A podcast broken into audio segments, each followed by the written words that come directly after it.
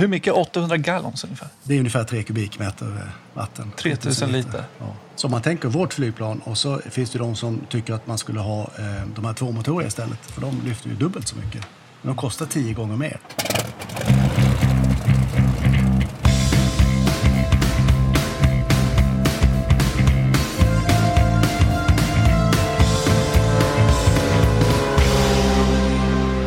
Varmt välkomna till dagens avsnitt av Flygpodden. Idag har vi med oss Johan Sjöstrand från Saab. Välkommen Johan. Tack så mycket. Kul att vara här. Ja, idag ska vi prata om brandflyg ju. Ja. Vem är du och varför sitter du här? Ja, jag är ju började flygvapnet. Jag har militärbakgrund i Ljungbyhed 1986. Just det. Och sen gick jag vanliga flygbakgrunden upp, flygvägen upp. Och flög in mig på Viggen i Söderhamn och sen upp till F-21 och flög som jaktpilot på andra och tredje division där uppe. Ja, just det. Och vanliga vägen med befordring och allting upp till ställföreträdande divisionschef. Hade gått majorskursen och sen ville de att jag skulle gå överstelöjtnantskursen direkt. För det var bortom att få upp folk i karriären. Och det var samtidigt som ungarna skulle börja skolan, så jag ville inte det. Så då sa jag att då kommer jag se mig om efter ett annat jobb, och det blev det. Och då kontaktade Saab och de behövde folk som provflygare där nere. Så då fick jag jobb där nere och flög in mig på Gripen. Och sen var jag med och utprovade Gripen i 12-15 år. Mer eller mindre all möjlig utprovning. Även Viggen-utprovningen när man höjde upp AIS, modden, spaningsviggen, attackviggen och SK-60. Du låter som du har gjort det mesta med andra ord. Ja. Gripen har du flugit. Ja. Och Viggen med då. Ja. Är det baks på Draken Landsen-tiden också, eller? Nej, de har jag enstaka pass i. Provflygare, då försöker man få så många olika typer som möjligt för att få bredda sina referenser. Flygplan uppträder och får erfarenhet för många olika saker. Ja, det är klart. Så att det har blivit en del svenska och en hel massa utländska också. Och du jobbar som pilot idag? Ja. På Saab? På Saab. Fast nu är jag då civilpilot på Saab. Så jag lämnade militära 2013-14. Vi fick erbjudande om att de behövde folk på civila flygutprovningen. Och då var det 4 stycken från oss militärer som sökte. Och jag och en annan fick jobb där. Och sen kör jag som civilpilot på Saabs civila avdelning. Support and Services heter det. Jag vet ju, vi känner varandra lite sen innan. Alltså vi ska ju prata brandflyg här idag. Du flyger ju dem då såklart. Men du flyger lite andra kärror också. Ja, alltså jag flyger ju det som, jag ska inte säga man är mest stolt över, men B-17 är ju en klenod i sammanhanget. Den enda. Saabs första och enda flygande flygmaskin, B-17. Det är riktigt kul. Och där är ni totalt 3 personer? 3 stycken, 2 stycken Saab och en som har varit Saab och gått tillbaka till Materielverket. Ja, just det. Hur är det att flyga det här flygplanet? Det är ju mäktigt. Det är ju fantastiskt ljud i den. Ja. Och så vetskapen om att det är den enda. Det är ju inget dussinflygplan. Man får svära kyrkan som Mustangen och Spitfire, utan det är den enda. Så det är ju stort. Alltså. Men det är ett speciellt ljud. Man hör när den är uppe. Ja. Eller när du är uppe då. Ja, man hör när antingen jag eller Björn eller Hans är uppe. Ja, precis. Så att, nej, men det är riktigt, det är ett förtroende från företaget helt klart. Nej, och sen på jobbet då så flyger jag ju, vi har ju en Gulfstream som vi kör långt, folk från företagsledning och ägarna och styrelsen kör vi långt med. Och sen ett så kallat private jet, ja, exakt, i folkmun. Och det är ju Peter Jacksons gamla, så att det har ju, det är lite coolt. Överallt. Det är riktigt häftigt. Sagan om ringen, Peter. Ja, visst. Och sen har vi, flyger vi Leriet, både som uppdragsflygplan uppe i Nyköping. Och så har vi en VIP Leriet också. Så de flyger också. Och sen flyger jag då Air Tractor. Firebossen med flöten. Firebossen. Ja. Vad blir din roll inom Saab då, kan man säga? Är det över liksom allmän pilot, eller vad är titeln liksom? Det är väl, allmän pilot är väl ganska bra. Ja. Eller brandflygspilot eller korppilot. Ja, precis. Eller provpilot i de fall det skulle göras några prov som jag skulle vara med i. Men om vi ska dyka in lite snabbt då direkt i brandflyget, som är ett hett ämne får man väl ändå säga.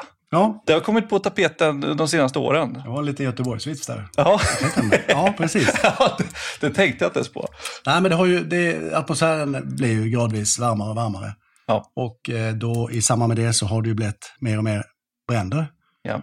Och jag ska inte säga vi blev tagen med byxorna nere för några år sedan, men 2014 och 2018 så var det 2 väldigt stora bränder. Precis. Den senare var dubbelt så stor som den andra, och det är väldigt mycket pengar inblandat där. Ja. Och det var väl där det började pratas om brandflyg på allvar, va? För då fick vi väl ta in ja. Flyg från Italien. Ja. Ja. Italien och Spanien. Och de var ju, och de fakturerar ju väldigt mycket. Det är ju inom EU, vi är ju med i EU, och EU har ju en organisation för krishantering. Okej, där de här italienska flygplanen ja, ingår även, då? Även vi är anslutna till det där inom Rescue EU. Som ja, det heter. Just det. Och det är ju EUs civilberedskapsenhet som knyter an resurser. Och det är ju genom det som MSB har köpt tjänsten av Saab, och då tillhandahåller vi brandflyg, och är det så att EU vill lånas ut till EU när det inte är behov av oss själva här, då kan ju vi åka ner dit och så betalar EU merparten av den kostnaden. Ja, just det. Och det var ju det som hände när de kom upp. Ja. Hade det varit väldigt varmt i deras hemländer, då hade det inte kommit någon flygmaskiner. Så då hade vi stått utan och det hade brunnit ännu mer. Så det är inte så dumt att ha några på hemmaplan? Det är inte så dumt att ha några på hemmaplan. Intressant. Hur ser den svenska organisationen ut om vi börjar i den änden då? Brandflyget, de eller privatpersoner, de ringer ju till SOS.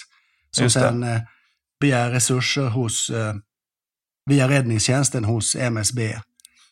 Om man bedömer att det är en liten brand som man kan komma åt med markstyrkor, med vanliga brandförsvaret, då begär de ingen. Men annars finns det ju möjlighet att begära resurser hos MSB, och sen avdelar de antingen då helikopter eller oss i brandflyget.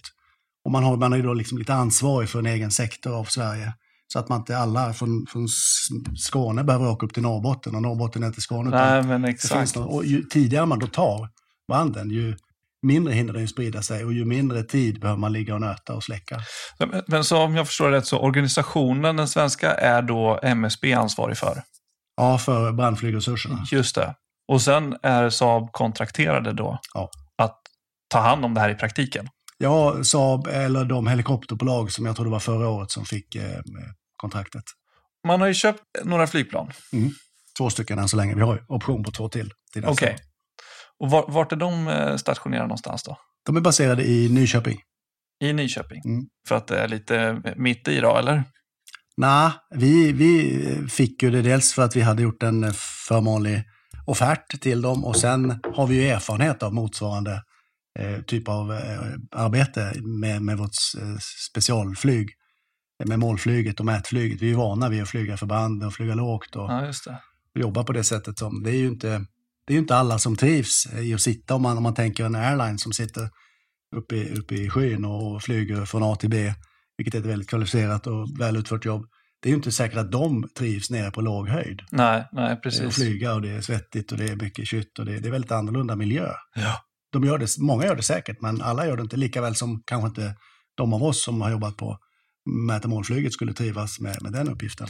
Har ni fått leta upp folk för det här uppdraget specifikt så? Ja, vi är ju inne i en rekryteringsprocess. Det var ju sent besked i år att vi skulle få det. Och coronan slog till. Mm. Och vi 3 stycken svenska piloter, vi var ju utbildade oss i Spanien och Portugal förra året. Och när vi kom hem så dröjde det väldigt länge innan vi fick ordning på vår flygmaskin. Det var ju den första i Sverige som skulle certifieras och kunna flyga och operera. Och det tog lång tid, sen kom coronan. Vi kunde inte skicka ner mer folk till Spanien och Portugal för att utbilda.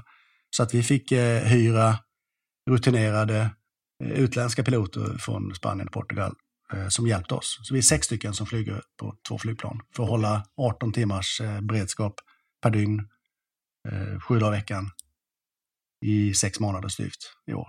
Så från att man insåg, var det 2014 kom vi överens om det? Var det då det började liksom hetta till Göteborgsskämt igen? Ja, fast... Det började lobbas väldigt mycket tidigare. Jag tror vi har hållit på 10-12 år och försökt få gehör hos myndigheterna. Så det har ju varit andra typer av flygmaskiner här, brandflygplan och kollat hur mycket nytta och sånt de kan göra. Ja, just det. Det tar ett tag innan man kommer igång. Det tar jättelång tid, och framförallt myndigheterna måste ju se till, och regering och riksdag, de vill ha valuta för sina... De vill inte bara kasta ut pengar för att någon ska få flygplan och som blir kul att sitta och flyga, utan de måste göra pang för pengarna också.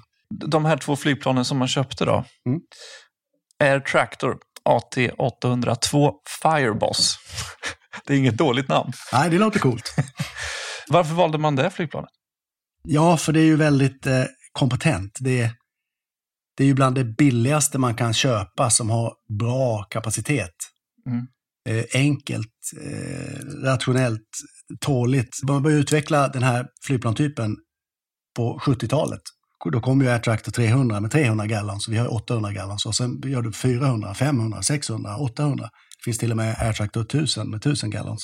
Hur mycket 800 gallons ungefär? Det är ungefär 3 kubikmeter vatten. 3000 liter? Ja. Så man tänker vårt flygplan, och så finns det de som tycker att man skulle ha de här två motorer istället. För de lyfter ju dubbelt så mycket. Men de kostar 10 gånger mer att köpa in. Ja. Plus att de det är lite skillnad. Är väldigt mycket dyrare per flygtimme också. Ja, precis. Och så finns det de som tycker att ja, men det är snålt Sverige. Varför ska vi ha det minsta billigaste? Ja, men en jumbojet, det kostar 1000 gånger mer. Det är alltså sådana otroliga pengar. Jag tänkte så här att det kan vara smidigt med tanke på alla små sjöar som vi har. Ja, det är ju det också. Det är en sak om man inte har några sjöar, då måste man ju ha hjulbaserade flygplan. Och vi kan ju konvertera de här till hjul också. Ja. Men då är det ju längre tid mellan, för då måste man ju på marken en 7-10 minuter plus längre anflygning och hemflygning. Nu kan vi ju, om vi är nära, då kan vi liksom dumpa 50 000 liter per timme. Ja. Och skopa, och så dumpar vi och skopar. Ja, för man vill ju inte gå ner med ett större flygplan i en liten sjö. Här det går ju knappt alltså. Det är ju, vi har ju Vättern också, Vänern. Ja. Och det är väldigt dyra pengar, och som sagt skattepengarna, de ska ju ge mest effekt. Ja, precis. Och sen har vi ju helikoptrarna också, de är ju jättebra. Ja. För det kan ju brinna, och sen liksom 300 meter därifrån, då kan det ju vara en liten körn eller göl, och där kan de hiva ner sin Bambi-bucket. Ja, de kan väl även ta swimmingpooler, va? Det kan de göra. Jag har sett något klipp på det. Ja. En utryckning då? Mm. Om vi ska prata lite om ett skarpt läge. Vi har ju varit iväg på några bränder. Ja, det har varit några i år. Ja, varit några stycken. Så vi har fått valuta för pengarna direkt. Det hoppas jag verkligen. Det hade ju märkt som ett annat när ingen hade kommit. Varken vi eller helikoptrarna kommit. Då hade ju kostnaden talat om vad man hade kunnat lägga på flyg istället. Ja. Men det är ju när det är ogästvänlig terräng. Då ringer de SOS, och så rings ju de, vill de ha förstärkning från MSB. Mm. Och så säger ju MSB, då säger de ju till oss, ja men det är norr om Uppsala till exempel, eller Söderköping eller vad det nu vi ska åka. Och så får vi kanske förslag på ett ställe vi kan skopa vatten, eller får vi gå in i de sjöarna som Länsstyrelsen har godkänt, eller det vill säga de som de har sagt att vi går inte till de som de har sagt, det här får ni absolut inte gå på grund av olika anledningar. Ja, just det. Och då planerar vi flygning dit, hur lång tid det tar. Vi försöker få rakelnummer till räddningsledaren. Och vi försöker signa upp någon flygplats där vi kan få rätt bränsle till flygmaskin om vi skulle behöva. Det är en hel del planering. Ja, det är en hel del planering. Men normalt sett har vi 3 timmars beredskap. Sen är vi på plats 6-7 timmar mitten på dagen. Och då har vi ju kortare anspänningstid då. Så vi kan ju vara iväg på en halvtimme för att åka iväg. Och sen flyger vi iväg, och vi ringer upp räddningsledaren på vägen. Vi har med oss sjökortsapp i paddan, så vi kan se att den här är tillräckligt lång. Då kan man mäta sträckan på sjön. Och så kan vi kolla så vindarna ligger rätt, dels innan vi åker dit i appar. Och sen så kollar vi när vi kommer dit hur det blåser, vågorna och vindspåren på ytan. Man kan ju tänka att efter när jag lyfter, det är ganska, man tar vatten direkt ganska omgående innan man anländer till branden, gissar jag. Ja, det är ganska skönt då. Man vet aldrig om... Det kan vara bra att ladda, för det kan vara så att vi kommer dit och utvärderar hur det ser ut. Vi flyger över några varv och tittar, analyserar, gör en mental bild, berättar inom roten då hur det ser ut. Finns det några byggnader, finns det människor, då prioriterar vi dem först. Och då kan det vara, då kan man måste släppa där de finns, om det är ett akut läge, för att inte det ska gå illa för dem. Eller så snackar vi med räddningsledaren och säger att ja, men vi kommer börja med en lagom brand, vi börjar från flankarna, från sidan, och så jobbar vi upp och släcker och kyler ner och fuktar upp, och sen skär vi av fronten. Eller om han har någon annan taktik som man vill vi ska använda, så kan vi anpassa oss till det. Jag kan tänka mig att man får en annan bild av skogsbränder från luften. Ja. Det ser lite annorlunda ut. Jag tänker på, det brinner ju liksom inte i mitten längre. Det är ju liksom uppbrunnet, utan det är ju kanterna det brinner. Och sen så brinner det ju åt det hållet det blåser, ja, eller exakt. Hur? Ja, där kan det vara störst lågor också. De kan ju vara så stora så att vattnet knappt gör någon nytta. Nej. Och går mot eldfronten. Exakt. Så därför börjar man ju på sidorna många gånger. Så vidare inte är. Det brinner, precis börjat brinna. Det är lite synliga lågor, och vi bedömer att vi kan släcka rakt på. Men det är mycket taktik i det här. Liksom lägger man ett stopp i vindriktningen, eller hur ser själva fällningen ut liksom? Ja, och idealt är ju att få hälften av vattnets bredd på elden och hälften på det gröna, så att säga, som är obrunnet. Just det. För då sprider det sig inte. Nej. Och utomlands så har man ju olika tillsatser. Man har både skum, vilket tar bort ytspänningen. Och då får man bättre effekt av vattnet. Och man har retardant också, som är någon kemisk lösning. Och de är ju klassade miljöfarliga i Sverige, för de bryts inte ner på det sättet som vi önskar med tanke på vattentäkterna. Ah, okay. Å andra sidan så brinner det ju mycket mer om man inte har de tillsatserna. Ja, just det. Och då är det lite pest eller kolera. Jag tänkte säga det. Men det är som det är. Vi gör vårt bästa.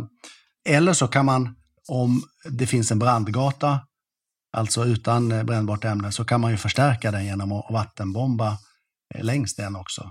Vilket sen när elden kommer fram dit så är det både fuktigt och kanske obrinnbart. Ja, just det.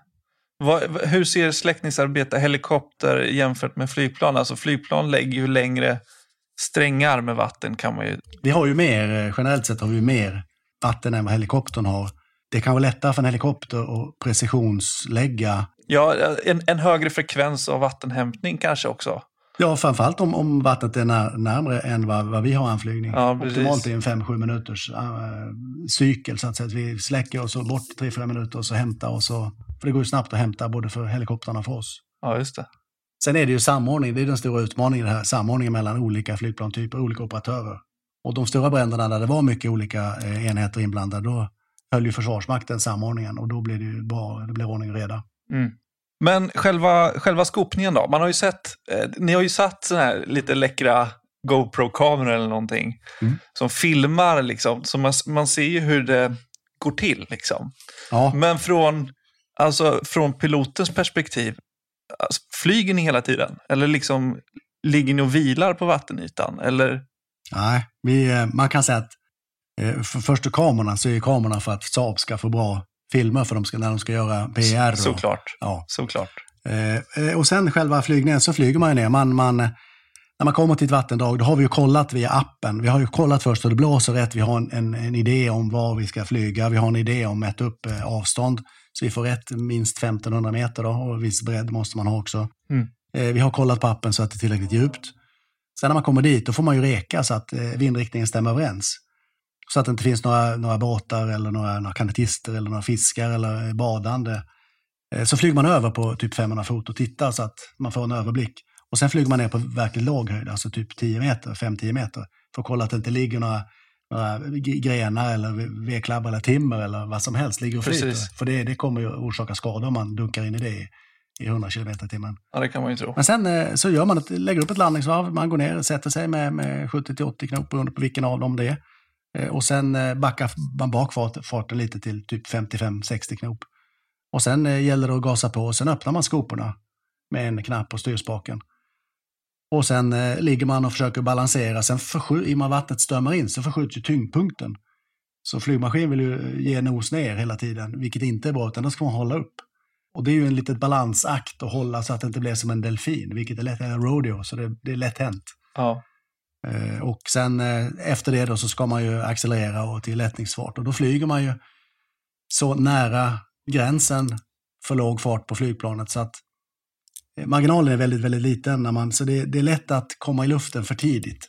Okay. Och när sen då markeffekten avtar på några meters höjd så finns det en risk att flygplanet viker sig. Och då är det ju katastrof. Ja, därför måste man starta med rätt höjd, lätta med rätt höjd. Och... Nej, men hur lång tid tar det att fylla? Alltså, vi sa 800 gallons 3000 liter. Som man fyller flygplanet på. Hur många sekunder tar det? Ja, någonstans mellan, beroende på hur fort man flyger, ja. Alltså hur fort man kör på vattnet. Någonstans mellan 12 och 20 sekunder. Ja. Det är en rätt ansenlig vikt man precis har dragit på sig. Liksom. Det är bra fart, ja. För det måste ju kännas i flygplanet. Ja, det är en helt annan egenskap. Om man tycker det här är bra, det är 1600 hästar i den här motorn som tommer, det är ju schysst. Sen är det ju massa som hänger ner med flöten och ponton och grejer så att det är mycket motstånd. Men man tycker ändå att det är hyfsad prestanda i det. Mm. Men när man har 3 ton extra, då är det uselt. Det är liksom, man tycker det är dåligt stig. Alltså det är Inte, jag ska inte säga värdelöst, men i stort sett. Nej, men precis. Nej, men det måste ju bli en jäkla skillnad. Och så ser man skogen där borta komma liksom. Sjön tar slut. Exakt. Då är det spännande. Ja, då är det spännande. Då är det svettigt. Ja, men det får man ha. Det, i och med att man gör den här mätningen så vet man. Sen finns det olika karaktäristik på vattnet. Om till exempel det optimala är att det är en 3-5 vågor under varje ponton. Om det är stiltje, då är det mer motstånd i vattnet. Så då tar det ett antal procent längre. Och det är då det kan bli, om man inte tänker på det. Och har man då kanske bara i värsta fall 1500 meters eller 2000 meters bana, alltså som man har mätt ut i vattnet, då kan man inte ta fullt, för det går, då kommer man inte loss. Nej. Då kan man få, man ser skogen kommer, så får man ju tänka att dumpa inte vattnet nu, då kommer jag inte över trädtopparna. Och då får du bara dumpa tills man kommer över. Och så då, därför får man ju börja, när man kommer till ett ställe så kan man inte ta fullt första gången, man kanske tar 500 gallon så ser hur, vad tar det för yta, vad tar det för längd på sjön. Mm. Ja, för det är ju inte helt ofarligt där. Nej. Det sker lite olyckor. Ja, det sker lite olyckor. Det finns, det är ju som allting. Tänker man på det? Ja, det måste man göra. Man måste ju tänka på vad som kan gå fel och försöka förebygga det innan. Och framförallt att veta att alla kan göra fel, att man inte är ofelbar. Det finns alltid något nytt att lära. Ja. En del olyckor som har hänt med dem, det är att folk har landat med hjulen ute i vattnet. Och då blir det en saltomortal direkt. Och det är ju rutinerat folk. Och då tänker man, hur kan de som är rutinerade göra sånt här? Det är ju när man är i början. Jo, men sen är det när man har kört. Tänk att de kör 2-3 pass, 3 timmar. Gör 30 skopningar per gång. Någonstans så kan jag tänka mig att man blir lite blasé. Har man sen inte fått någon käk eller dricka, då är det riktigt illa. Och därför uppträder vi i rote. Och då säger man ju till, och i det här fallet när de välte som inte är allt för långt bak i tiden, då var det ju en pilot som, man ser ju, det är ju så att det är 4 stycken lampor som är gröna, det är ett landställ för varje lampa. När landstället är ute, då är de gröna, det är grönt för mark, tänker man då. Ja. Och sen så när landställen opererar och hydraulpumpar en gång så är det 2 röda lampor och sen är det 4 blå lampor. Och det man vill se här, som vi alltid kör som ett mantra innan vi går ner i vattnet, oavsett om det är 10:e gången eller om det är första gången efter flygplatsstarten då. Just det. Så säger man, for blue. Ja. Koppisar, den andra är for blue also, säger de. Då vet man. Men i det här fallet så var det ju en som körde ju alltid. Han såg ju liksom, det är 4 blå. Det var bara det att det var kanske lite lågt stående ljus in i cockpiten. Och han kanske var lite blaserad, kört 2-3 pass, gjort en 50-70 skopningar. Och så såg han det han ville se. Så kallad bias confirmation. Och det är lätt hänt. Och då får man ju vara där som rote 2 eller den andra. Titta, fan, du har inte stället ute. Konfirmera det.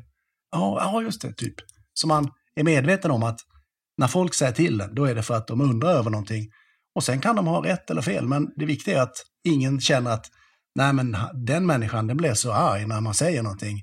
För den vet bäst. Det får man inte ge det intrycket av sig själv. Nej, precis. Det är ju jättefarligt. Och sen andra grejen, det kan ju vara dålig samordning. Nere på kontinenten när folk flyger, då kan det vara olika operatörer som har kontakt med myndigheten. Så rätt vad det var så kan du dyka upp i röken då med dålig sikt, en rysk helikopter framför. Och det är också livsfarligt. Och nu har vi inte kontakterat de ryska helikopterna här, men andra ställen som vi kanske ska ut och operera i. Plus att samordningen på främmande språk. I Portugal körde vi på portugisiska och Spanien spanska, och man vill ju de ska köra engelska, för det är ju lättare för oss som inte kan så mycket spanska och portugisiska. Ja, precis. Men allt det blir ju fara, och det måste man vara medveten om att det finns. Det är ganska många moment här som måste sitta. Alltså det så har det ju, jag kan tänka mig att själva skopningen, alltså allt, hela det förfarandet både innan, under och efter, allt det är ju en såklart en säkerhetsrisk. Men sen har du också, så ska du ju in i röken. Ja. De apparna vi har, de säger till om det finns någon mast. Sen kan man inte, det kommer upp mobilmaster och nya väderkvarnar eller vindkraftverk på löpande band, så att man kan inte vara helt säker, men generellt sett så flyger vi inte in i rök. Däremot så kan det ju vara att det blåser och vi flyger på lågorna och sen så får man svänga och då kan det komma igenom en liten rökby, men jag tycker det känns lite obehagligt när man inte ser framåt. Ja, det kan man ju tro. Man vet ju, men kör man på motorvägen och gör ett experiment, det ska man inte göra. Men, och så blundar man, det liksom, man får ju panik efter en halv sekund. Ja, det är klart. Ser, och det är ju samma här. Det känns obehagligt när man inte ser. Och därför vill man undvika det. Men det kan hända ändå. Och då finns det ju en ökad risk i det. Men taktiken är ju inte att flyga i lågor, utan det är ju blåser det i ryggen, då kan man släppa och sen får man flyga och svänga åt sidan. Om man känner att det liksom på väg att gå åt helvete då, på den svenska, Dumpar man det vattnet man har då och sticker? Eller liksom, kan det finnas någon nackdel med det? Liksom, eller? Ja, det kan det också göra om man är någonstans och det är väldigt låg fart och så dumpar man och så blir det ett väldigt, väldigt nos-upp-moment. Ja, just det. Då får man jättelåg fart och då kan ju det bli ett moment, men jag är inte riktigt säker. Du får definiera hur åt helvete du menar. Ja, jag vet inte. Jag bara tänkte lite snabbt. Ja, men privat, om det är någonting, oavsett om det är, man får någon störning på flygmaskinen, någon motorstörning, så första med det är att dumpa vattnet, för att man får ju så himla mycket bättre glidflygegenskaper. Alltså man får bättre dåliga glidflygegenskaper än om man har vattnet. Då går det rakt neråt nästan. Men det är ju väldigt enkel flygmaskin om man pratar om saker som kan hända. Om man tänker stora flygmaskiner som väger mycket mer, de har ju mer automatik. Vi har ingen automatik. De har redundanta system, så istället för att ha en generator och ett batterisystem så har de ju 3, 4, 5 stycken. Bara för att om något går sönder så ska de ju ha då flera motorer som inte vi har. Så att säkerhet i luften, det är ju väldigt ett relativt begrepp.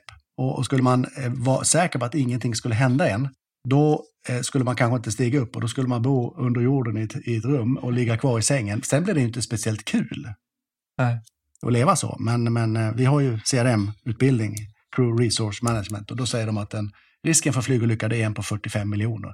Ja. Och det är väldigt, väldigt mycket högre att förolyckas i trafiken eller skadas i trafiken jämfört med i ett flygplan. Mm. Så, men det här är en exceptionell typ av flygning också. Ja, det är det. Vad är det? Om man kan, för start och landning är ju alltså på vanligt flyg.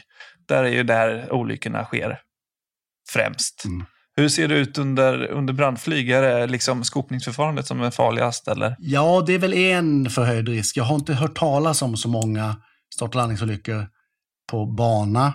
Det finns ju att man kan komma in i turbulensen efter ett annat flygplan om man envisas med att skopa väldigt tajt efter. Mm. Just nu är det ju motvind då som man försöker hitta på sjön. Och då är ju turbulensen är ju rakt bak. Men man har ju sett på internet på YouTube att de kommer och får kast för att de kör in i dels vågskvalpet och sen även i turbulensen efter ett annat flygplan. Men annars så inbillar jag mig att de flesta olyckor kanske händer när man är ute och jobbar runt elden. Men alltså, även fast du säger att den är en ganska enkel maskin och den ser ju liten ut nästan på bild. Jag tror att man tror att den är liten för att den här bilden, själva formen av den, det är ju samma form som på Pony och det finns någon Cessna som drar segelflyg och som jobbar som besprutningsflyg också för mig. Och sen den här Disney-filmen också, men det är ju Dusty. Det är ju Dusty reinkarnerad i verkligt format. Men den är ju 18 meter spännvidd och 10 meter lång och nästan 5 meter hög i fenan. Man sitter ju typ 4 meter över marken när man landar, lika högt som i en 737. Jag tänkte säga det här, för cockpiten ovanpå ser nästan ut som en liten minihytt, men den är också stor. Man tänker liksom att det är pilotens huvud, men det är ju hela höften uppåt nästan, eller armbågen uppåt är exponerad i rutan. Det är ju riktigt stor flygmaskin. Det passade namn, traktor. Ja, jo, men det är ju det. Den är ju väldigt robust och som sagt, den börjar som besprutningsflygplan 70-talet och sen hängt med. Den här utformningen fick den 2019. Man satte på ponton och som har en lyftkraft på 10 000 pund och maxvikten är ju 16 000 pund. Och sen har man utvecklat den så den finns i 3 olika varianter. Dels den här som vi har med ponton och som man kan modifiera och sätta på hjul på som tar ett par dagar.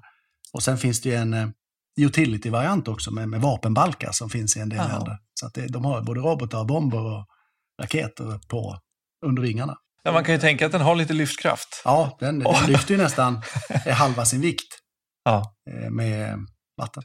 Men själva vattenbehållaren, för det kan man ju tro först, är inte i pontonerna. Nej, den är inte i pontonerna. Den är framför piloten är det ett stort kar med 3 kubikmeter vatten.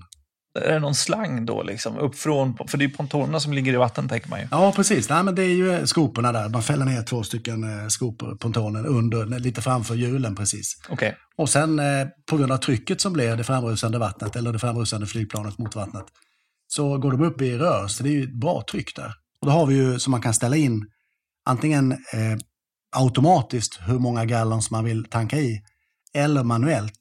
Och det sköna med automatiken det är ju att det bryter automatiskt när man får rätt mängd.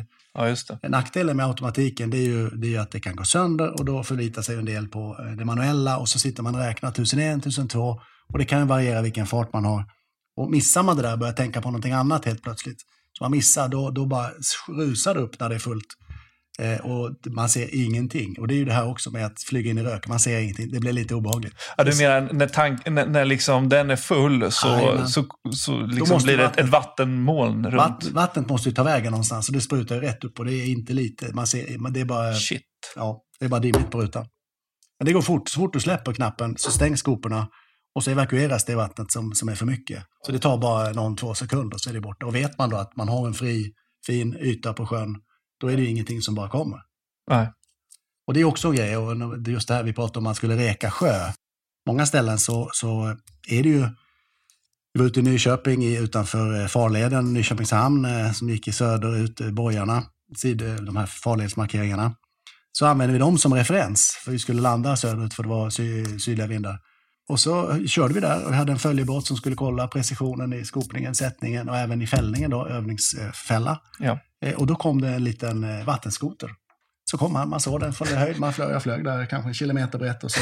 Men som en liten fluga som åkte omkring och lämnade spår efter sig. Och han tyckte väl det var fräckt och ville titta på det där, för det var inte så vanligt då i början. Nej. Så han la sig där, perfekt där jag skulle landa. Och så har vi en siren, så då flög jag över huvudet på honom ett par meters höjd.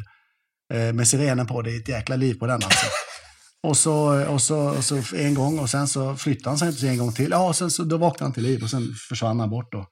Och sen kunde vi, för de får gärna stå och titta och filma allt vad de vill göra, men de ska inte ligga i vägen. Nej, när vi jobbar. Du skrämde den där då? Ja, han blev säkert inte skrämd eller hon, men de har flyttat sig. Ja, men det är faktiskt bra att du nämner det också, för att man kan ju tänka att det finns lite fritidsbåtar och sådär också. På de här små. Och det är ju kul att se, alltså det hade man sitter, ligga och ha tråkigt, sola på däck. Och sen bara, vad händer nu? Ja, och så jäkla, där borta händer någonting, så åker man dit och tittar och det får alla göra, men det är bra om de inte är i vägen. Och sen den här sirenen, den är ju också när vi kommer mot elden, när vi ska fälla, först flyger vi över första gången med sirenen på oss. Ja, just det. Och då har vi ju snackat med räddningsledaren som pratar med sin markpersonal. Och sen när vi kommer med vattnet, då kör vi först en löpa där vi har tänkt fälla med sirenen utan att fälla. Och sen andra gången, då är det siren och så fäller vi. Och sen i fortsättningsvis, då har vi sirenen på. Då hör de när vi kommer. Då måste de ju ta ett antal meter och kliv bakåt. Så de inte står så nära, håller på och skottar eller släcker branden. Det måste vara ett jäkla tryck, det kan man tänka, när det är vattnet. För det kommer ju, vilken hastighet håller ni ungefär när ni fäller? Ja, vi håller mellan 115 knop kanske. Ja, okej. Okay. Så drygt 200 km i timmen då? Styvt. Ja. Och sen så kommer 3 kubikmeter vatten. Precis, och är det då som man vill ha allting, göra en punktinsats för att ta bort lågorna just där, då kommer allt på en gång. Och är det då som man fäller och det är liksom en låg så kallad löpebrand, då vill man ju ha allting på samma ställe koncentrerat. Och då är det då så det är träd och sånt över, då, det kan ju vara grenar och sånt som lossnar och det kan ju gå riktigt illa för folk. Jesus, då vill man inte vara på fel plats. Löpbrand, sa du. Vad finns det för olika brandkategorier här liksom? Ja, alltså man brukar väl prata om en låg löpbrand. Det kan ju vara i vegetationen under träd eller gräsbrand kanske. Ja, just det. Och sen finns det en hög löpbrand. Då har kanske tagit sig i träden lite högre. Och sen så finns det då de här brandplymsförloppen som är det massiva eldslågor. Och i samband med det då så kan det bli flygbränder också. Så när det blåser så kan barkbitar och sånt flyga upp och liksom ta sig flera kilometer och så blir det en ny brand. För ofta när det är sådana här, då har det varit väldigt torrt. Ja. Så minsta lilla tomteblås, det får ju förödande effekter. Ja. Och då måste man ju ta dem, för annars kan ju folk bli instängda om man har en stor brand och så jobbar folk för den. Och sen så kan det komma massa små flygbränder och så missar man, då tar ju de sig, så kan ju folk bli, och då kan det bli riktigt farligt. Men flera kilometer, vilka områden det måste vara täcka alltså. Ja, där gör ju då det här brandflyget som är FFK, som de flygklubbarna FFK, så de gör ju ett jättejobb. Ja. Och flyger på sådana ställen som folk normalt kanske inte vistas i. Nej, precis. Och så har man ju bara utsikt från höjd också. Ja, de fungerar lite som liksom första varning, typ att nu har det tagit sig här borta. Liksom. Ja, definitivt. Mm. Och sen ser de ju till om man kan dirigera in brandkåren, och när man inte kan det och få in folk. Och brandkåren har ju också ofta med sina släckbilar och vattenbilar, de har ju begränsad kapacitet med ett antal 1000 liter. Ja. Och sen måste de fylla på dem. Antingen om det finns någon kärn, i värsta fall finns det inte det, men då är ju bandflyg, det är ju optimalt. För det är ju samverkan mellan dem på backen och luftburna vattnet när man ska släcka varandra. Och utan dem så funkar det inte. Då vet man inte om det är släckt. Det måste dit folk och jobba med marken efter. Men nu har vi då 2 stycken flygplan på hemmaplan. Mm. Som då, om jag tolkar det rätt, också är till förfogande mot övriga EU-länder också. Man kan väl ändå gissa att det är norra Europa då som de ska täcka. Ja. Hur ser det ut, liksom Finland, Norge, Danmark, hur ser det ut med resurser där? Eller är det bara vi i Sverige som har? Nej, det är bara vi som har brandflyg. Det finns säkert helikopter som är tagna i anspråk och släcka i våra grannländer. Och det är väl så nytt här uppe som man har inte tänkt. Alltså, det har ju inte varit så mycket stora bränder. Det är ju vi och Finland och kanske delar av Norge som har jättemycket skog då. Hur ser behovet ut? Har vi täckt du nämnde förut att det är 2 flygplan till på vägen. Ja, optionen var ju 2 flygplan för att kunna bygga upp förmågan i lugn och lagom takt. Ja. Och optionen är 2 flygplan till då. Okej. Och vi hoppas ju att vi får det så snart det bara går med tanke på att vi måste anskaffa flygplan och rekrytera piloter. Vi har ju annonser ute och det har ju varit, det är 750 svar som har lämnat intressen på de tjänsterna. Och vi vet ju inte hur många det blir. Finns det lite för HR-avdelningen att göra här alltså? Ja, du skojar du. De var ju rädda att den själva delen av Saabs nätverk skulle raseras, för det har aldrig varit så mycket stort intresse. Men sen är ju å andra sidan 90% av världens piloter permitterade eller arbetslösa, så ja, det är klart att det blir exakt stort intresse. Det är inte många pilottjänster som ligger ute nu. Kan man och vi vet ju inte hur många vi ska ha, eller antingen det blir ju någon eller 2 kanske till nästa gång, om det inte får mer flygplan, och annars blir det kanske en 6-8 stycken. Vad behöver man för pilotutbildning för att få, vad behörig här kan man? Jag tror att för att komma i anspråk till det där, då ska man ha flugit lågt, man ska ha någon form av lågflygutbildning, man ska ha förbandsflygutbildning. Alltså jobbat, typ buskpilot. Kan vara militär bakgrund som är bra, van att ta hand om sig själv. Det finns även civila piloter som är jätteduktiga. Och även de uppe på målflyget som de har ju den här miljön i sig. Mm. Man kan ju tänka sig att det finns ett gäng kompetenta piloter bland de där 750. Det finns garanterat ett stort antal av dem som... Det gäller bara gallra. Ja. Men vad tror du, räcker 4 flygplan sen då? Allting är en kompromiss. Man kan ha jättemånga och så behövs de inte, eller så blir det få insatser, eller så kan man ha ett lagom antal. Jag menar, nu har vi täckt landet med helikopter och 2 flygplan nu då. Och vill vi kunna hjälpa till utomlands? För det skiftar väldigt mycket. Det kan regna en dag och så nästa dag som är uppehåll. Då stiger risken för brand och risken för spridning. Och tredje dagen och fjärde dagen, då är det jätterisk. Och då vågar man inte släppa iväg de här 2 flygplanen.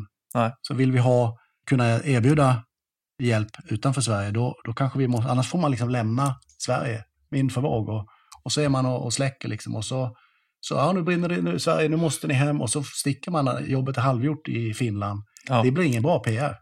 Så ska man ha, då måste man nog dit, så får man göra jobbet och så får man ha någon annan flygplan som gör jobbet här hemma.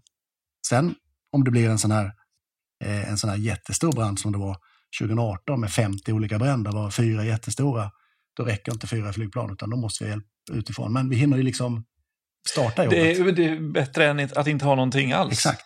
För nere i Sydeuropa, du nämnde, vi pratade lite om Italien här, Spanien, Portugal. Mm. De är längre fram. Ja, alltså de har ju mycket mer. Alltså där brinner det ju. De har ju...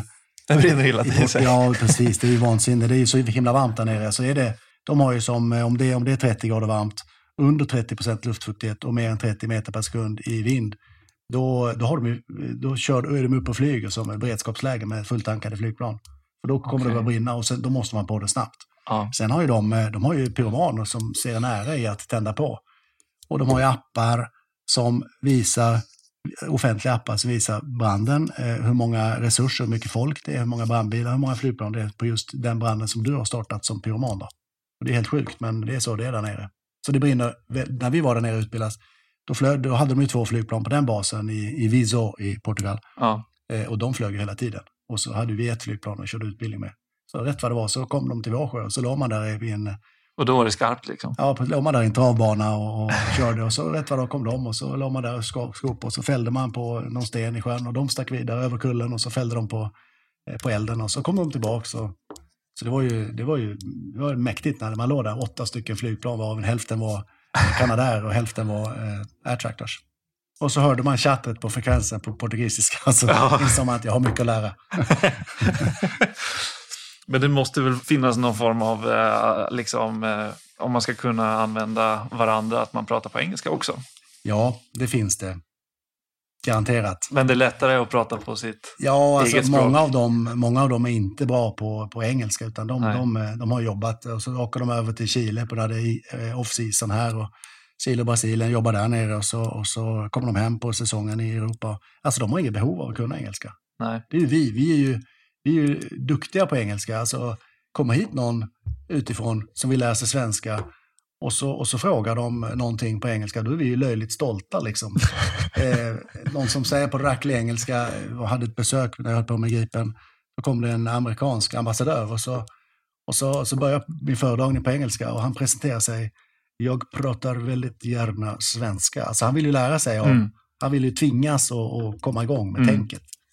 Och vi är ju så himla glada att vi får visa att vi är duktiga på engelska här. Ja, men det är inte samma där. Jag menar, åker ner till Italien, det är ingen som kan engelska där nästan. Ja, det var på Linköping flygklubb som sa att när man flyger i Tyskland och säger någonting på engelska på radion så blir helt tyst. Ja, helt otroligt. Jag sa att vi skulle ner och landa på Charles de Gaulle i Paris. Och så skötte jag radiosnacket och så sa jag good morning, this is Sierra Echo, Romeo Kilo Lima. Bonjour. Så att man får ta sig det lite kommer. De är ju väldigt stolta över sitt språk och jag misstänker att alla är det. Så att minsta lilla hälsningsfras man kan på originalspråket över det. Det är ju fantastiskt. Ja, men det var alltså, vi satt ju och skrattade läppen av oss där uppe. Ja. Det är helt tyst i flera minuter efter. 2 sekunder bara, ska bara garva klart först. Ja, precis. Ja, fantastiskt. Men de Canadair sa du, de flyger ju ett annat flygplan också. Ja, har blandat upp Air Tractors med Canadair då, eller? Nej, Canadair, de har ju CL415 tror jag den heter. Den är ju 2 motorer, tar dubbelt så mycket. Okay. 2 piloter och den gör jobbet den också. Som sagt, kostar mer flyg om jag köper in. Ja. Med 2 flygplan så gör vi ju samma jobb. Ja, precis. För en bråkdel av kostnaden, så att det är ju den avvägningen, kompromissen man får göra. Men då har vi gått igenom lite hur brandflyget ser ut idag. Framåt då? Utvecklingen?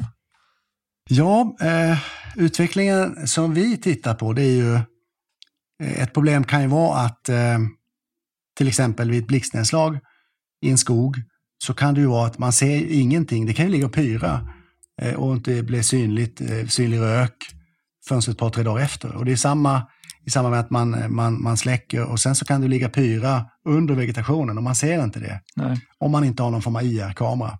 Vad är en IR-kamera? Det är en kamera som registrerar värmeskillnader i en yta som man tittar på. Okay. Och den ser genom vegetation. Så att där syns det blir en stor glöd under om det finns. Vem är det som flyger med den då?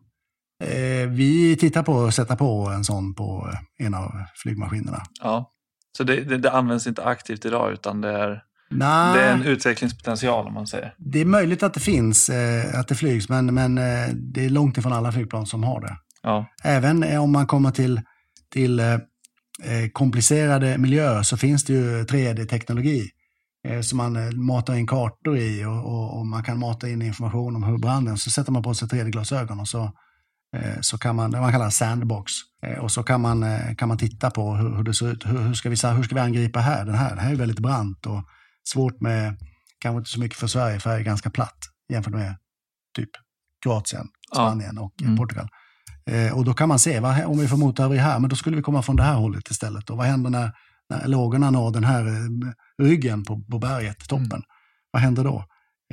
Det kan man kolla i en sån. Och sen även om man nya typer av skopmöjligheter, det är kanske inte alltid att det är optimalt egentligen med pontoner, även om det är förbaskat roligt med pontoner, hålla på och landa på vatten och starta på vatten, så kan man bara ska ha ett rör som man sticker ner, som man bara skopar en snabel som man slänger ner efter flygmaskinerna som man flyger tillräckligt lågt. Då kommer man ju fram mycket fortare om man inte har de här pontanerna. Så då får man ligga och sväva då ett par meter ovanför kan man ju tänka sig. Ja. Finns det idag eller är det liksom jag tror det är teoretiskt? Det finns på utvecklingsstadiet. Det finns det. Långt bort. Och sen nya flygplantyper, det här är ju väldigt kostnadseffektivt då. Mm. Och ska man köpa dyra flygplan, då kanske man inte bara kan ha nytta av dem 5, 4 eller 6 månader om året, utan man måste ha andra användningsområden för dem också. Då motiverar det ett högre pris. Mm. Men de här är ju, vi kan ju inte flyga med dem på vintern. Förr landar man på vatten när det är tillräckligt kallt, så får man ju isavlagringar och det har inte någon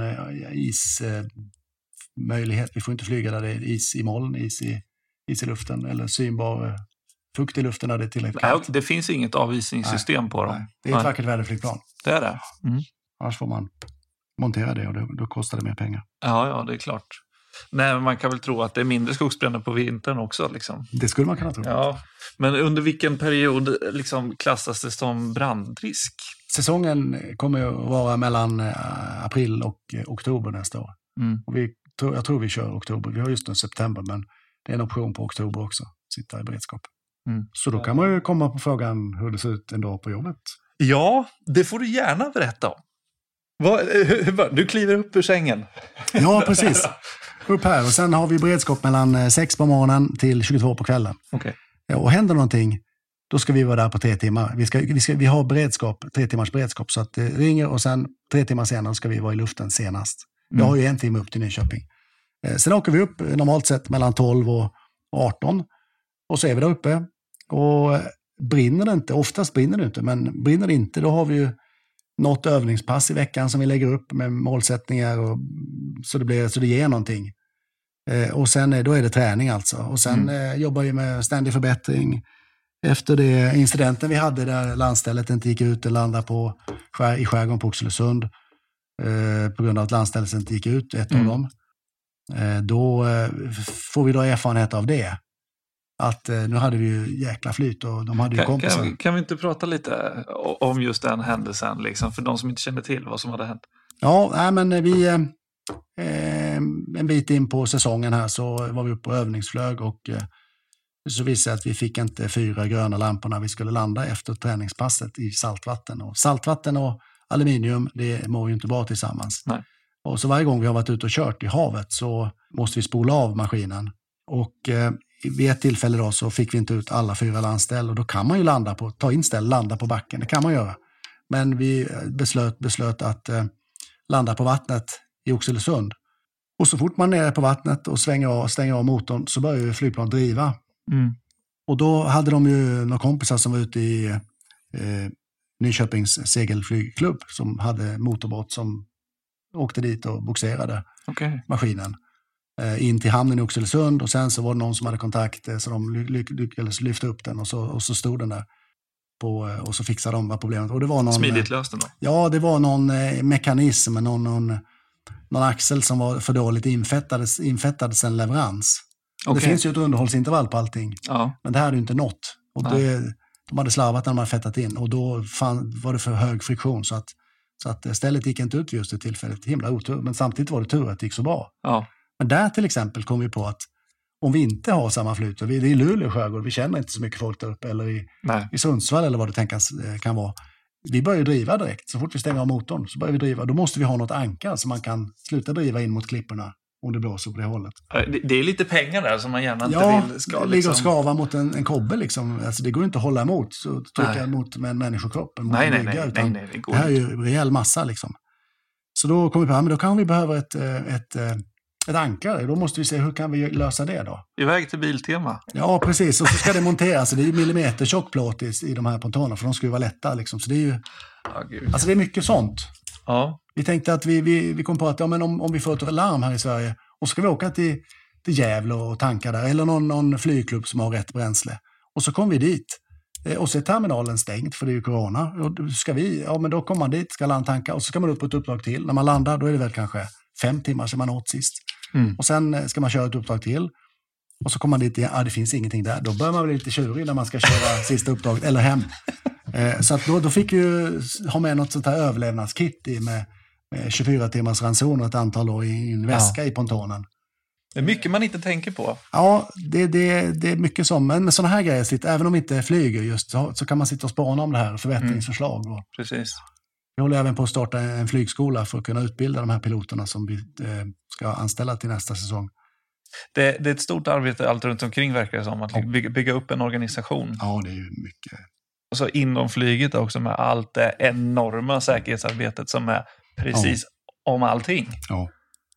Och det är ju det som, det måste ju vara så, för att det är då på det sättet som folk får förtroende för det, när det finns liksom reglerat via myndigheterna. Nej, men det låter som ni har mycket på gång då. Ja. Men det här kan man ju tänka sig att det blir lite, frigörs lite tid då, efter oktober och framåt då. Efter oktober och framåt, då blir det ju... Eller blir det semester då? Nej. Nej, sen jobbar vi ju, vi spinner tillbaka med det, vi är ju beredda att flyga från 06 till 22. Vi kan flyga 10 timmar med tanke på de arbetstidsbegränsningarna vi har. Sen måste vi vila. Mm. Och så vi fyller upp liksom 80 timmars arbetstid på en vecka. Så vi är faktiskt lediga varannan vecka. Mm. Helt fantastiskt. Jag kan tänka mig. Det är magiskt. Men det låter ju ändå vettigt att flyga mer än 10 timmar i sträck. Liksom. Då är man ju inte på topp. Nej, och sen är det ju, det krävs ju mest precision vid start och landning, alltså på sjön då. Och så göra liksom, kanske på 3 timmar kan man göra 30 landningar på vattnet varje tag. Och andra passet man kör. Mm. Då gäller det att hålla tungan rätt, med att vara fokuserad varje gång. Och det tröttar ju allt det där. Ja, det är klart. Det går inte att flyga hur mycket som helst. Det är en sak, jag har ju varit med och flugit i Rio 12 timmar och det blir enformigt, det kanske förmildrar hur det känns. Och definitivt, man är nere så har man ett minstopp i Rio och sen ska man hem. Och när man passerar Kanarien och tycker att man är hemma, då har man 5 timmar kvar och då har man inga samtalsämnen kvar.